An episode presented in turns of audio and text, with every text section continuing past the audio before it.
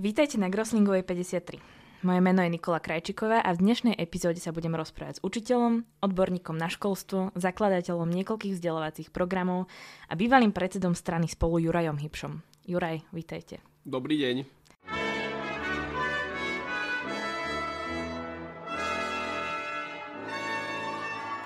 Vaši facebookoví sledovatelia mohli postrehnúť váš nedávny príspevok, v ktorom cez príbeh manželov Kašiakovcov opisujete začiatky Zajažovej, kde ste založili vzdelávacie centrum. A ich príbeh nebude jediný príbeh, ktorý sa k nám zo, Zajažov, zo Zajažovej dostane, pretože ich chcete spracovať do knižnej podoby. Prečo ste sa rozhodli opustiť Petržalský panelák a celú túto bratislavskú bublinu a odísť na Zaježovské lázy? Uh, tá knižka bude taká, taká vec, že ja som dlhé roky si hovoril, že o tomto treba niečo napísať, lebo tých príbehov o Zaježovej panuje strašne veľa a mnohé veci sú mýty, legendy, niektoré zase sú naopak vysoko také, že skreslené. A Zaježova je v niečom naozaj že fenomén. Ja som sa tam tiež ocitol pred 17 rokmi aj keď treba povedať, že ja Bratislavu milujem, aj som ju vtedy miloval a z hodov okolností, ale sa stalo to, že sme si teraz povedali, že ideme tam vychovať svoju dceru, uh, ktorá mala vtedy jeden rok. Dnes má 17 a Bratislavu fakt, že miluje a ona mm. chce žiť tu.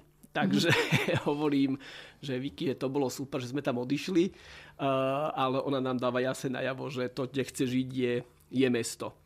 No a mňa to tam fascinovalo, že mnohom tá Zajžova je v niečom sociálny experiment a musím povedať, že mňa tie rozhovory s tými ľuďmi nesmierne bavia, že čo v 90. rokoch, ako oni, oni začínali. Mnohí už odišli a tie príbehy sú v mnohom akože fascinujúce. Práve s Mircom Kašiakom, ktorý mm. bol jeden z prvých na tej Zaježovej, ktorý vlastne odmietal vtedy používať technológie, e, všetko robili ručne. Jediné, čo mali, mali žiarovku, to bola jediná mm-hmm. technická vymoženosť, tak dnes je Mirec Kašiak, uh, ITčkár, ktorý proste zarába si tým, že programuje rôzne veci.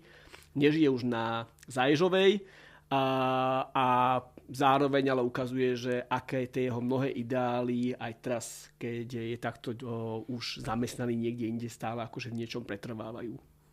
Mm-hmm. No a čo ste tam spravili vy, je vzdelávacie centrum.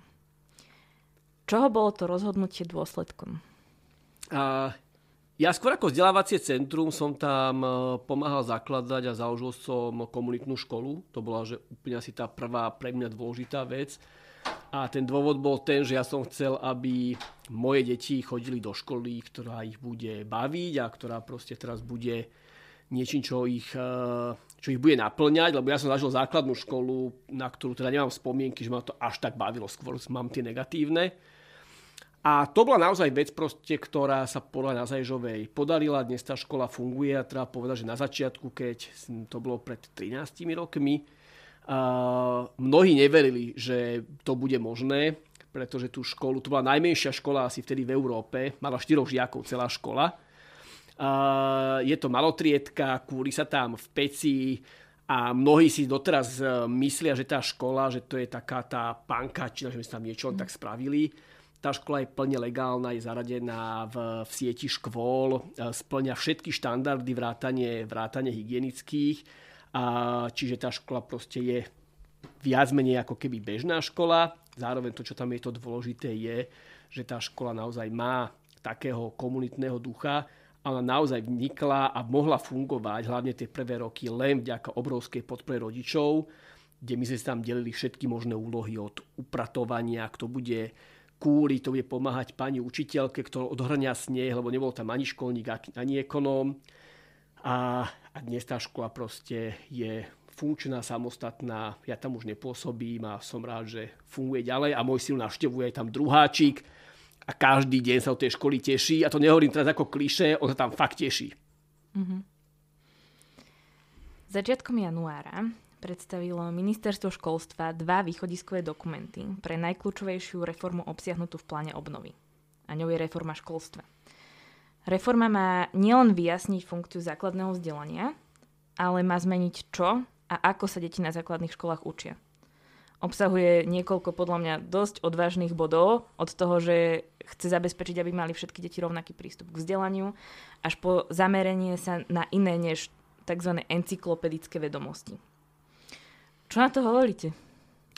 Ja dlhodobo hovorím a toto, čo ste aj spomínali, že čo sa deti učia, ako sa učia, tak to bola vec, ktorý som ja hovoril počas celej volebnej kampane, že toto musíme zmeniť a hovoril som to roky predtým a nehovoril som to len ako bývalý učiteľ, hovoril som to aj ako otec školopovinných detí, kde som videl, že akým spôsobom sa vzdelávajú, pretože moje deti potom po Zajžovej išli vlastne do, do štátnych škôl a zistil som, že naozaj ten spôsob výučby, ako prebieha, aj to, čo sa učia, je naozaj niečo, čo mne nedávalo zmysel. Rovnako ako mi nedávalo to zmysel, keď som bol na základnej škole, a uvedomil mm. som si, že veľké rozdiely, aj keď prebehlo 30 rokov, reálne, reálne nenastali. Takže ja si myslím, že ten krok baviť sa o, o zmene toho, čo sa deti učia a pripraviť to je veľmi dobrý. Aj keď treba pripraviť naozaj na to, že bude tam odpor, pretože každá zmena vyvoláva odpor. To, čo som trošku opatrný, ja roky počúvam vždy, že táto reforma bude vždy tá najväčšia, najlepšia, vesmírna, galaktická, určite to bude super. Ono, tých vyhlásení som počul strašne veľa a treba si povedať, že vždy to bude stáť a padať na učiteľoch. A to, čo pre mňa je dôležité, je, že ja hovorím, je to dobrý krok robiť zmenu obsahu vzdelávania. Zároveň si nemyslím, že ak tá reforma má byť úspešná, tak treba sa naozaj pozrieť na to, akú podporu dostávajú učitelia. A keď to poviem inakšie, my dnes chceme od učiteľov, aby začali učiť inakšie, aby sa zoznámili s tým, že ten obsah vzdelávania bude iný ako, ako doteraz, aby na sebe makali, aby do toho dávali všetko. Zároveň spravíme jednu úplne zásadnú vec, my im znížime platy, pretože vďaka inflácii budú mať platy o 3% nižšie. A toto je presne to, že ak sa povie, že ak sa táto reforma nepodarí, tak toto je jeden z tých dôvodov, že tým učiteľom vysielame signál, že opäť vy si to odmakajte, ale nečakajte od nás nejaké zvyšovanie platov. Napriek tomu, že aj vo volebnej kampani jedna zhoda padovala na všetkom. Že učitelia musia mať zvýšené platy, pretože to, ako sú nastavené, neodráža tú dôležitosť povolania, ktoré reálne vykonávajú. Po tých voľbách sa stalo to, že opäť sa udialo, že tie platy sa učiteľom nezvýšili. Ja netvrdím, že zvýšenie platov priniesie automaticky vyššiu kvalitu výučby. Na druhej strane panuje v tomto medzi odbornou verejnosťou zhoda, že eh, to, aby mali eh, učiteľia vyššie platy, je, je nutnou, aj keď nie je dostatočnou podmienkou na zlepšenie vzdelávania. Proste ale tam tá zhoda v tomto panovala aj so súčasným ministrom školstva, aj s ministrom eh, financií, ale opäť sa ukazuje, že, a toto je ten dôležitý moment, že tie vyhlásenia sú vždy veľkolepé. Otázka je, že čo to potom premení aj do činov. Mm-hmm. Ja som veľmi podobne nad tým premyšľala, že ono to vlastne, ak by sme to potiahli do extrému, takže celá tá reforma stojí a pada na učiteľoch. A že učitelia sú ľudia, ktorí majú obrovský vplyv na študentov a študentky, ktorí potom ďalej nesú a majú vplyv na, na ďalších ľudí. A tým pádom učitelia majú v rukách nástroj na formovanie spoločnosti. Charakterové vzdelávanie nielen žiakov, ale aj učiteľov je nepochybne dôležité. Ako rozvíjať u učiteľov alebo ako rozvíjať na pedagogických školách učiteľov v oblasti charakteru? Alebo ak nie takto, tak ako? A veľa sa hovorí o tom, že vzdelávanie má byť aj o rozvoji a, a budovaní charakteru. Povedzme si prvú vec, my musíme najprv začať rozprávať sa o tom, že, že vzdelávanie alebo, alebo návšteva školy to neznamená, že zbieram vedomosti. Ja som bol uh, veľmi sklamaný z toho, keď minister školstva Braňo Greling pred niekoľkými týždňami dal do, do novín e, rozhovor a vyhlásenie o tom, že deti, e, čo týka tých zavretých škôl, že to nie je až taký problém, pretože oni rýchlo to učivo dobehnú. A to som presne videl, že to je absolútne nepochopenie, čo to je vzdelávanie a čo to je teraz uh, dopad zavretých škôl. To není o tom, že opäť rýchlo dobehnem a preberiem učivo. Uh, to je úplne iný dôležitý komplex vecí. My nemáme stále mať predstavu o tom, že deti si chodia do školy pre vedomosti. To je jedna časť a tam je kopec ďalších vecí, ktoré proste sú v tých školách dôležité a na tie reálne zabúdame. A to je naozaj aj o tom charakterovom vzdelávaní. A ja nesúhlasím úplne s tým, ako často hovorí, že to si majú robiť rodičia doma. Nie, na základných školách máme sa baviť aj o tom, že to má byť aj výchova, aj vzdelávanie, má to byť naozaj komplexný rozvoj celej osobnosti a nie teraz preberanie učebnej látky. To není to, čo má, čo má reálne škola splňať. A, a ste sa vy spýtovali, že ako teraz to to budovať. Treba si povedať, že to je naozaj že beh na, na dlhé trate. A v tomto napríklad aj politici vysielajú veľmi silný signál, že čo je to charakter. Ja som veľmi sklamaný, že v súčasnej uh, uh, vládnej koalícii máme minimálne troch plagiátorov a považuje sa to za, už za štandard. Ako na to už nikoho neprekvapí. Uh, povedzme si úplne otvorene, v, v západnej demokracii by títo ľudia už nemohli fungovať vo vysokej politike. Akože proste to je niečo, čo je absolútne nemožné. Je to úplne rovnaké, ako keď človek teraz ukradne peniaze. Je to proste krádež, je to podvod. To, ako sa navzájom všetci na seba vyhovárajú a tak ďalej, že minister Matovič povie, že on odstúpi vtedy, keď odstúpi Greling, to je, to je hamba. A my ťažko môžeme teraz hovoriť e, aj študentom, aj učiteľom, že charakter, keď tí ľudia, ktorí sú zmeniť školstvo, tak reálne e, majú tituly, ktoré získali pod vodom. Toto je obrovský problém, ktorý my dnes vieme a preto ten charakter napríklad znamená aj to, že začíname uh, u detí budovať to, čo poznáme ako v angličtine ako akademik uh, honesty, proste tú akademickú čestnosť byť, byť e, moja dcera chodila na školu, kde, kde, kde mali, že AD, hej, to je, že to nie je, že Andrej Danko, či ináč tiež vlastne ďalší plagiátor. AD znamená proste, že to je academic dishonesty, je to proste akademická nečestnosť. A čo sa mi na tej škole páčilo, tak uh, to AD znamená ešte horšie ako peťka. To je že absolútne proste niečo neprípustné. A mi sa páčilo, ako na tej škole na toto práve dba, dbajú. Toto je možnosť o budovaní charakteru. No a ťažko vás bude niekto učiť o budovaní charakteru, proste keď sám teraz akože získal uh, svoj titul pod vodom a potom bude hovoriť, že budujme charakter. Potom uh, aj tá učiteľská verejnosť, aj študenti to reálne vnímajú, že opäť sú to len nejaké frázy. Hmm. Mm. Uh, vieme podľa vás dobrých učiteľov oceniť?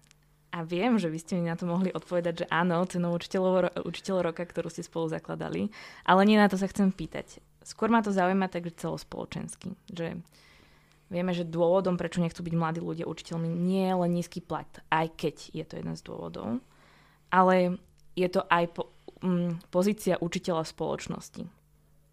A to, že skôr sa o tomto povolaní rozpráva dehonestujúco. Ja som, mne veľa učiteľ vyčíta, že som veľký kritík e, slovenského školstva. Ja hovorím, je v poriadku, aby sme podávali konštruktívnu kritiku a nehovorili si, že je to tu vlastne super. E, ja veľakrát prosčujem o tom, že to slovenské školstvo není až také zlé. No nie, akože máme tu obrovské problémy. Ako, a to sú problémy, ktoré nie sú pocitové, to sú, to sú veci, ktoré sú založené na dátach. E, nám dáta reálne hovoria, Eh, napríklad medzinárodné meranie PISA, že tu je každý tretí 15-ročný žiak funkčne čiateľsky negramotný, čo je že strašné číslo. To mi reálne znamená, že tu máme tretinu mladých ľudí, ktorí keď pôjdu do reálneho života, oni nerozumejú textu, ktorému čítajú, takže povedať si, že nám to nejako dobre ide, akože asi nie. A tých, tých dát je samozrejme akože obrovské, obrovské množstvo. Na druhej strane naozaj máme tu, máme tu učiteľov, ktorí sú, ktorí sú dobrí, povedal by som, že až vynikajúci. Poviem to opäť na tom príklade učiteľa Slovenska, držiteľka ceny učiteľ Slovenska za minulý rok Iveta Barková. postúpila do top 50 celosvetovej ceny, čo je naozaj že, že obrovský výkon. Tam tým, že ja tú cenu poznám aj medzinárodnú a viem, aká tam je konkurencia, to je že obrovské, obrovské ocenenie. A, a tuto poviem jednu vec, ja som sa tak Ivety spýtoval, že či, či teda ju tak niekto aj vníma na verejnosti a tak ďalej a že či niekto poďakoval, áno, že boli mnohí. Mne napríklad ale chýbalo, že minister školstva. Ne, nezažil, ne, ne, nepostrel som minimálne na Facebooku pri tom PR, ktoré tam obrovské je, čo je v poriadku, veď aj o tom je politika, že by povedal, máme Ivetu Barkovú, máme tam proste teraz ju v top 50. Toto sú tie malé kroky, ktoré nestoja peniaze ukazovať, že toto sú tí výborní učitelia a, a pochváliť ich a podporiť ich. Ale aby sme nehovorili len o politikoch, to môžeme robiť uh, aj my ako, ako rodičia. Že ja som, aj to častokrát hovorím, že ak vám príde domov dieťa a povie, toto bola výborná hodina, robil som toto s pani učiteľkou, toto som robil s pánom učiteľom, napísať mu cez EduPage a povedať, že moje dieťa veľmi ocenilo dnešnú hodinu, no tak to je skvelé. Ja som to zažil, keď som to raz napísal pani učiteľke pred niekoľkými rokmi mojej céry, že mala fakt, že dobrú hodinu a niečo, čo spravila proste, že dcera o tom aj hovorila. A ona mi povedala, pani, tak toto sa mi ešte nestalo, že rodič mi takto poďakuje. A ja som si uvedomil, že to je fakt strašné, že my nie sme naučení ani ako, ani ako rodičia oceňovať tých dobrých učiteľov, lebo takto my môžeme tú spoločnosť reálne meniť. To sa nestane nejakou vyhláškou alebo zákonom, že si povieme, že o učiteľoch sa môže rozprávať len dobre to nám nepomôže. Musíme to robiť aj my ako individuálne osoby, ale zároveň, a to je dôležité povedať, áno, jedno s tým gestom je, aby sme e, tým učiteľom ten, ten status priznali aj tým, že naozaj budú mať tie platy, ktoré budú proste adekvátne. A ja viem, že aj v školstve e, je mnoho ľudí, ktorí tam nemajú čo hľadať, ale nemôžeme teraz hovoriť, že nezvýšime platy do free, pokiaľ tam budú len špičkoví. To je začarovaný kruh my máme iný problém, tým, že tie platy nezvýšime, tak nám ešte aj tí dobrí začnú odchádzať potom tam ostanú naozaj len tí, ktorí sú že buď totálni nadšenci, a to sú svetí ľudia, alebo ľudia proste, ktorí povedia, že tak budem tam robiť, lebo vlastne nič iné neviem. A to je dobré. Mm-hmm. No, aj na toto som sa chcela spýtať, že, že, um, že štát a systémovo reformne, alebo akokoľvek to nazveme, že vieme to riešiť len cez nejaké takéto gesta alebo zvýšenie platu, alebo cez čo ešte. A pozera sa na to nejako aj reforma? Uh, jedna vec je, že zvýšenie platu není len úplne že symbolické gesto, že to je v celku, že to je veľká, veľká systémová zmena, o tom sa dá veľa rozprávať, že ako tie platy zvyšovať. Ja som bol v kontakte s kolegami z Čiech, poslancami, ktorí navrhovali tzv. platový automat pre učiteľov, ktorý znamenal, že platy sa budú zvyšovať automaticky naviazané na, nejaké, e, na nejaký pomer a práve preto, aby nemuseli učiteľia stále s nejakými politikmi vyjednávať. A to je veľká systémová reálne zmena, ak, sa, ak by sa takéto niečo niekde, niekde podarilo. A a ak chceme meniť školstvo, ono sa naozaj dá v tom naozaj systémovom ponímaní meniť len z hora, čo je úplne v poriadku. Uh, ja sám som vyšiel z tretieho sektora, robili sme kopec zmien z dola, ktoré sú že výborné, ale vy keď robíte s 20, 100, aj 300 učiteľmi, vy nemáte šancu spraviť systémovú zmenu, pretože my sa bavíme o 10 tisícoch učiteľov, my sa bavíme o tisíckach škôl, a naozaj tie systémové zmeny sa robia z úrovne politiky. A preto je dôležité, ak chceme naozaj robiť zmenu vzdelávania, naozaj ľudia musia dať potom mandát politikom na to, aby tú zmenu reálne mohli robiť, lebo vždy, každá vláda, keď si pozrete programové vyhlásenie, povie, že vzdelávanie je priorita. Ja som nevidel ešte programové vyhlásenie vlády, kde by napísali, vie čo, najbližšie 4 roky to vzdelávanie, to sa vykašlíme, aj takto robiť nebudeme, vždy je napísané, že to je priorita a vo finále to nikoho až tak nezaujíma. Aj táto vláda v tom absolútne zlyhá práve počas pandémie, lebo ak je vzdelávanie priorita, není možné, že vymeníme teraz školy za to, aby sa mohli otvoriť vleky, fitnesska, obchody. To bola taká facka, že čokoľvek sa dnes spraví v rámci reformy, ťažko sa bude očiňovať to, že patríme medzi krajiny, ktoré mali najdlhšie zavreté školy a nedokázali, sme ani v tej, pri tých zavretých školách pomôcť viac ako 120 tisíc deťom, ktoré nemali vôbec žiadny prístup k online vzdelávaniu. A my dnes vieme, že dokonca 50 tisíc e, detí nemali prístup k vzdelávaniu žiadnemu. A to sú proste čísla, ktoré sú katastrofálne. Mm. Mm. Ak je teda, že pre každú vládu uh, prioritou vzdelávanie a školstvo a tie výsledky to úplne nereflektujú, nebude chybovať to, že, že máme málo um, poslancov učiteľov napríklad? Uh, tu možno trošku vzniká taký jeden uh, mýtu, že ak niekto má robiť reformu, musí byť, musí byť učiteľ. Uh, je dobré mať niekedy uh, nadlad, je dobré, aby tam bol rôznorodý tým. Uh, ja si pamätám aj uh, to, že boli, boli niektorí poslanci učitelia a nebol to zrovna najlepší výkvet, takže v tomto by som bol trošku opatrný. Uh, jasné, môže byť aj učiteľ, môže byť výborný poslanec, minister, politik a nemusí byť. To je naozaj, že to závisí od, od veľa, veľa vecí. Tu naozaj skôr akože je dôležité teraz si povedať, že tá krajina, tá spoločnosť si musí fakt povedať, že ak je vzdelávanie dôležité, že ide tomu naozaj prispôsobiť všetko a bude to tomu jedna z najväčších priorít. A to, čo je dôležité, že tam bude na tom panovať zhoda, ktorá bude prekračovať jeden volebný cyklus. Lebo tu panuje také očakávanie, ktoré je absolútne nerealistické, že dnes sa tu spraví reforma, taká spraví sa ten zmena obsahu vzdelávania a o 2-3 roky teda, že už to bude nejako že dobré. Tie zmeny sa robia nesmierne dlho zmena vzdelávacieho systému reálne trvá 10, 15, 20 rokov a treba niekde začať, tie výsledky budú e, prichádzať postupne. Čo je ale dôležité, tam treba zachovať kontinuitu. Nemôže prísť zase ďalší iný minister robiť niečo iné, čo bol zatiaľ jeden z najväčších problémov e, na Slovensku. Za prvé sme nemali vôbec víziu, čo chceme robiť a každý minister prišiel s nejakými nápadmi, niektoré boli absolútne uletené, niektoré menej, ale v krajinách, kde sa tá reforma podarila, na tom panoval eh, de facto nejaký konsenzus alebo národný záujem, že tohto sa musíme držať. Mm-hmm. Mm, minulý semester ste u nás na Bysle viedli kurz o tom, aký mala pandémia vplyv na vzdelávanie. Počas neho ste nám hovorili aj o rôznych absurditách, ktoré, počas on, ktoré sa počas online diali Jednou z nich bol príbeh o tom, ako bol žiak skúšaný. Musel mať zaviazané oči, aby náhodou nepodvádzal a tak odpovedal na otázky cez Zoom. K čomu týmto vychovávame deti?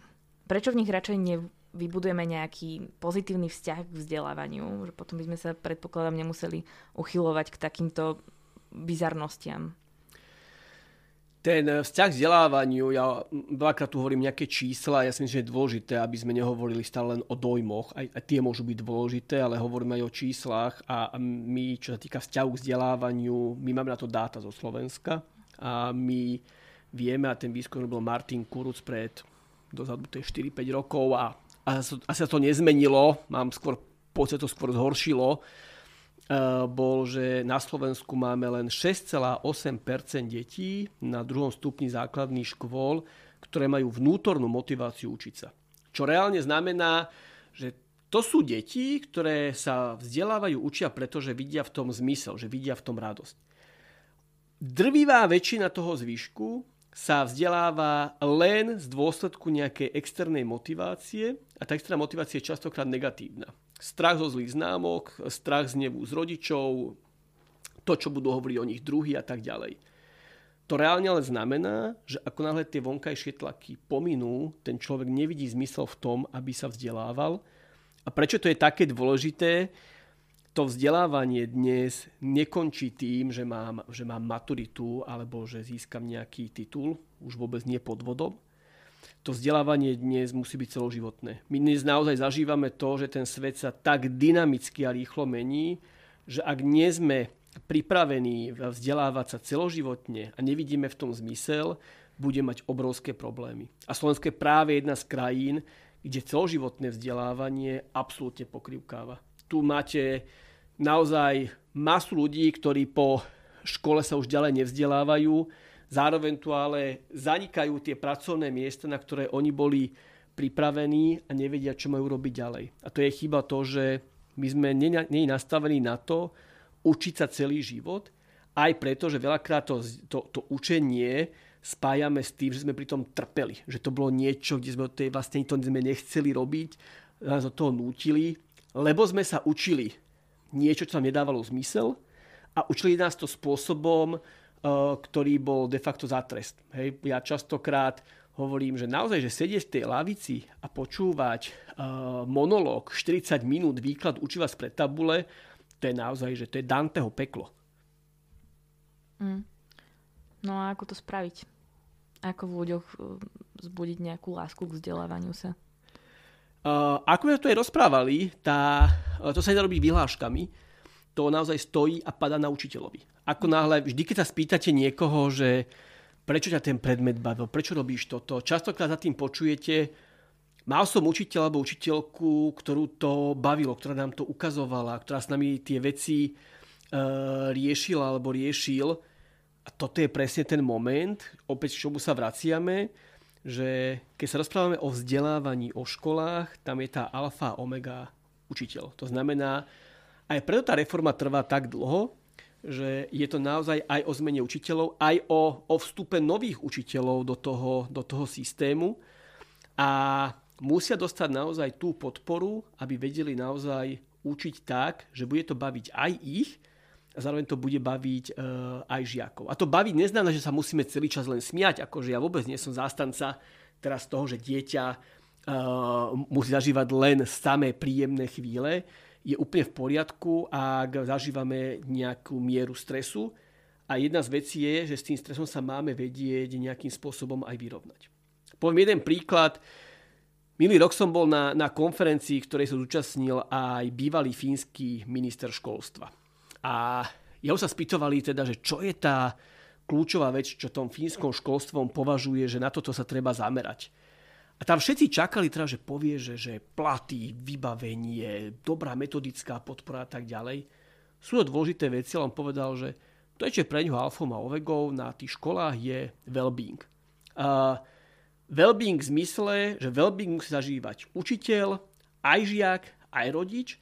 To je niečo, čo proste, to není o tom, že koľko vedomostí preberú, koľko veľa, veľa látky vedia, koľko tých faktov sa naučia, ani to, akým spôsobom sa to učí, ale proste to je o komplexnom tej, tej, tej pohode, že človek, ak sa má učiť s radosťou, tak musí to robiť proste v prostredí, ktoré je, ktoré je motivujúce. Musí mať, musí mať to chuť robiť. Pretože ak človek to robí z trestu, tak ten mozog reálne e, pri tom učení nefunguje. Tam sa to proste blokuje. My dnes pri e, poznatkoch, ktoré máme aj z neurovedy, vieme, de facto to je to, ako dnes deti vzdelávame, odporuje vedeckým poznatkom, ktoré máme v 21. storočí. Uh-huh. Aké to bolo pre vás byť učiteľom? V akom prostredí ste učili? A ja som začal učiť, keď som mal 21 alebo 22 rokov, ešte počas vysokej školy na, na strednej škole a mňa to za prvé nesmierne bavilo, za druhé dnes po tých naozaj už dlhých, dlhých rokoch, viac ako 20 sa na to pozerá, že som robil strašne veľa samozrejme chýb. To, čo ja musím povedať, že prečo mňa to neodradilo a prečo som do toho išiel, je, že ja som mal aj dobrú prípravu. Ja som na vysokej škole bol v špeciálnom programe, ktorý bol robený v spolupráci s americkou univerzitou a mali sme program, ktorý sa volal Alternatívna učiteľská príprava. A ja si to teraz pamätám, že naše praxe spočívali aj v tom, že sme sa museli nechať kamerovať, ako učíme, potom to rozoberalo a to si asi každý vie predstaviť, že vidieť, ako učí a vidieť sa potom na kamere, že to je teda celku veľká šupa. Ja dnes za to ďakujem, že toto je proste tak, že to malo robiť, pretože potom, keď prejdete pred tých žiakov, uh, a tam prechádzate tým krst, e, krst ohňom, tak to je vysoko náročné. Preto aj keď som do toho vzdelávania vstúpil, nebol som zďaleka pripravený tak, že by som nemal žiadny problém, ale bol som pripravený radikálne viacej ako moji, ako moji spolužiaci. Uh-huh. Um, mladí ľudia, keď niekam prídu, nie sú 100% pripravení na všetko to, čo ich čaká. 100% robia chyby a sú omylní. Máte pocit, že sme ako spoločnosť pripravená na nejakú omylnosť? Um, tolerujeme chyby iných? Uh, my, my chyby netolerujeme, alebo, alebo väčšinou. Aj v školách je to založené na tom, že chyba sa trestá. Uh, ak sa spraví chyba, znamená to uh, horšiu známku. A to je presne jedna z vecí, ktorú keď som robil prednášky s, s neurologom doktorom Stránským, ktorý pôsobí a učí na, na Yale univerzite v Spojených štátoch, tak on hovoril, že jedna z vecí, ako sa ľudský mozog učí, je, že sa učí cez chyby.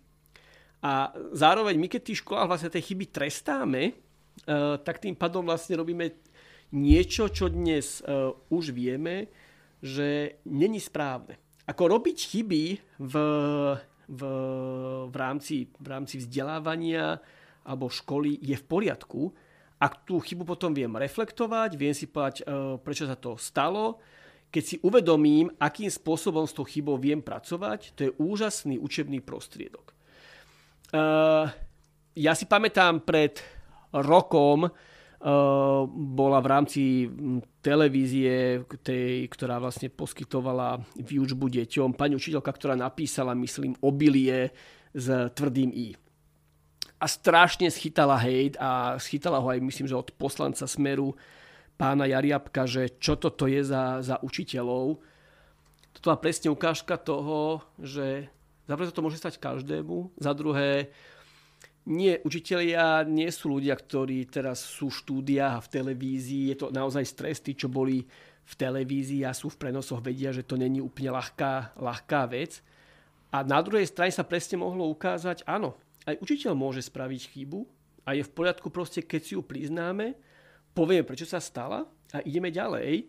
A tu sa stalo presne to, že obrovská časť verejnosti začala teraz ten hejt, že ako to môže si učiteľ dovoliť. A to je signál, ktorý dávame deťom, že ak spravíš chybu, tak ťa trestáme. Ak spravíš e, chyba niečo neodpustiteľné a preto deti majú strach. A vzdelávanie je o tom, že sa učí experimentovať a mnohé experimenty končia chybami. A je to tak v poriadku. Mm-hmm. Dôsledky chyb niektorých detí majú obrovský vplyv na ich nejaký budúci akademický a pracovný život. A a to sa týka najmä detí zo socioekonomicky nízko stratifikovaného prostredia, kde dokončia povinnú školskú dochádzku, počas ktorej ešte nedost- nestihnú dokončiť základnú školu. A dôvodom je niekoľkonásobné prepadávanie. A ak tomu rozumiem správne, tak reforma sa to snaží podchytiť troma cyklami, kde v rámci jedného cyklu žiak nemôže prepadnúť, a teda môže prepadnúť až na konci toho cyklu, čo by malo mať za následok zníženie prepadávania. Prečo sme ale tento pre- systém prepadávania nezrušili úplne a nenahradili ho podporným systémom, nejakým doučovacím programom, mentoringami a tak? Uh, prepadávanie a, a to opäť poviem, ja, ja si myslím, že prepadávanie není správna vec, aj keď viem, že časť učiteľov so mnou nebude súhlasiť, ale štúdie, ktoré hovoria o dopade prepadávania na deti, hovoria to, že je to vec, ktorá dieťaťu vôbec nepomáha. Ja keď som bol v Spojených štátoch a rozprávali sme sa o prepadávaní a boli sme na jednej škole, ktorá skúšala rôzne experimenty a inovácie, tak jedna z vecí, čo tam bola v rámci výskumu, dieťa, ktoré prepadne, si nesie nejakú nálepku. A tam sa deje úplne jedna zásadná vec, prepadávanie není motivujúce. To dieťa veľakrát začne stotožňovať s tým, že keď som prepadol, tak som iný, som, som proste v niečom neschopný a začína proste identifikovať v tejto roli. Ja nepoznám v podstate e, dieťa, ktoré keď prepadne, tak e, zrazu si povie, uha, prepadol som, no musím sa viacej učiť a budem fakt lepší a nie teraz makať. To, že dieťa prepadlo, má veľa, veľa príčin a ako ste aj vy povedali, naozaj to prepadávanie je častokrát spôsobené to, z akého prostredia to dieťa e, pochádza a za to to dieťa nemôže. Ak sa dieťa nachádza v podmienkach, kde e, reálne s niektorými súrodencami, rodičmi žije v jednej izbe a takto tam žijú generácie, lebo sa pohybujú v generačnej chudobe, tresta to dieťa ešte tým, že prepadne a ukazuje mu, že je neschopné, je proste blúdny kruh. je naozaj oveľa náročnejšie, aby sme teraz dieťa podporili, aby naozaj malo systematickú dlhodobú podporu. Áno, toto sa v našej spoločnosti nenosí. Častokrát tu panuje naozaj ten predsudok, že veď tie deti aj tak nič nevedia, je to zbytočné. To, to není pravda. Uh, reálne, a to sú aj naozaj uh, skúsenosti o zahraničia, ak to dieťa dostáva naozaj adekvátnu podporu, a nemôžeme spovedať to, že im to dajú rodičia, to dieťa dokáže fungovať, ale nemôžeme to teraz spraviť tak, že ten nástroj, ktorý my používame, bude prepadnutie. To je proste niečo, čo tomu dieťu, dieťaťu veľakrát a často ublíži.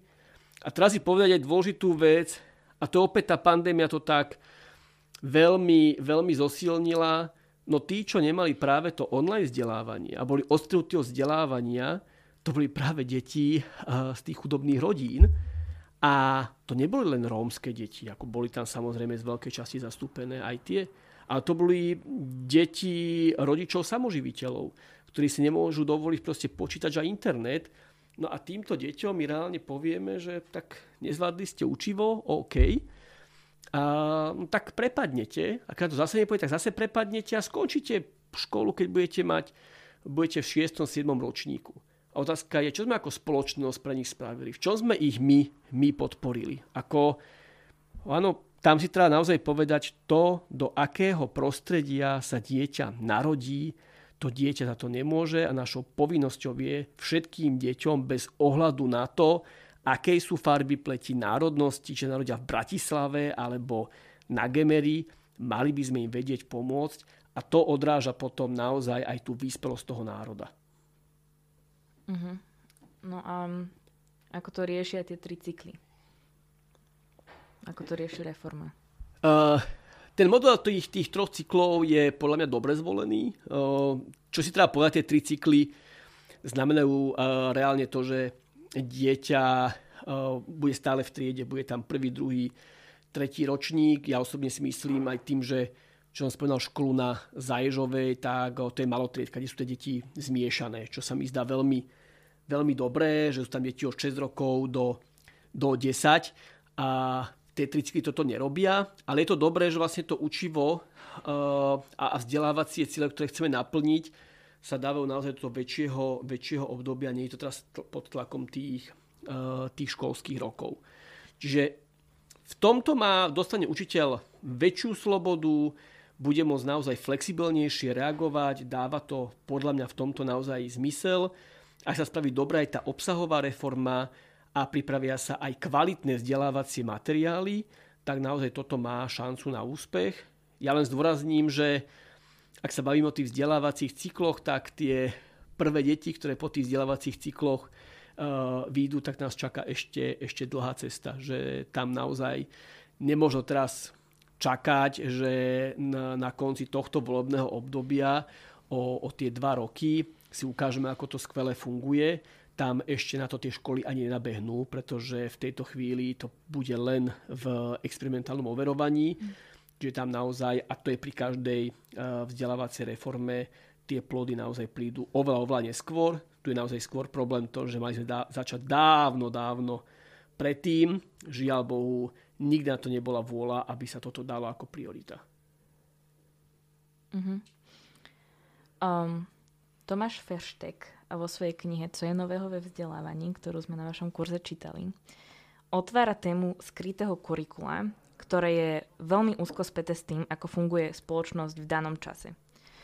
Začiatkom 20. storočia v hierarchizovanej spoločnosti s komplikovanou vertikálnou štruktúrou bolo podľa Feršteka výhodné mať skryté kurikulum, ktorého sloganom bolo, že zopakuj, čo som ti včera povedal a správ to, čo som ti prikázal.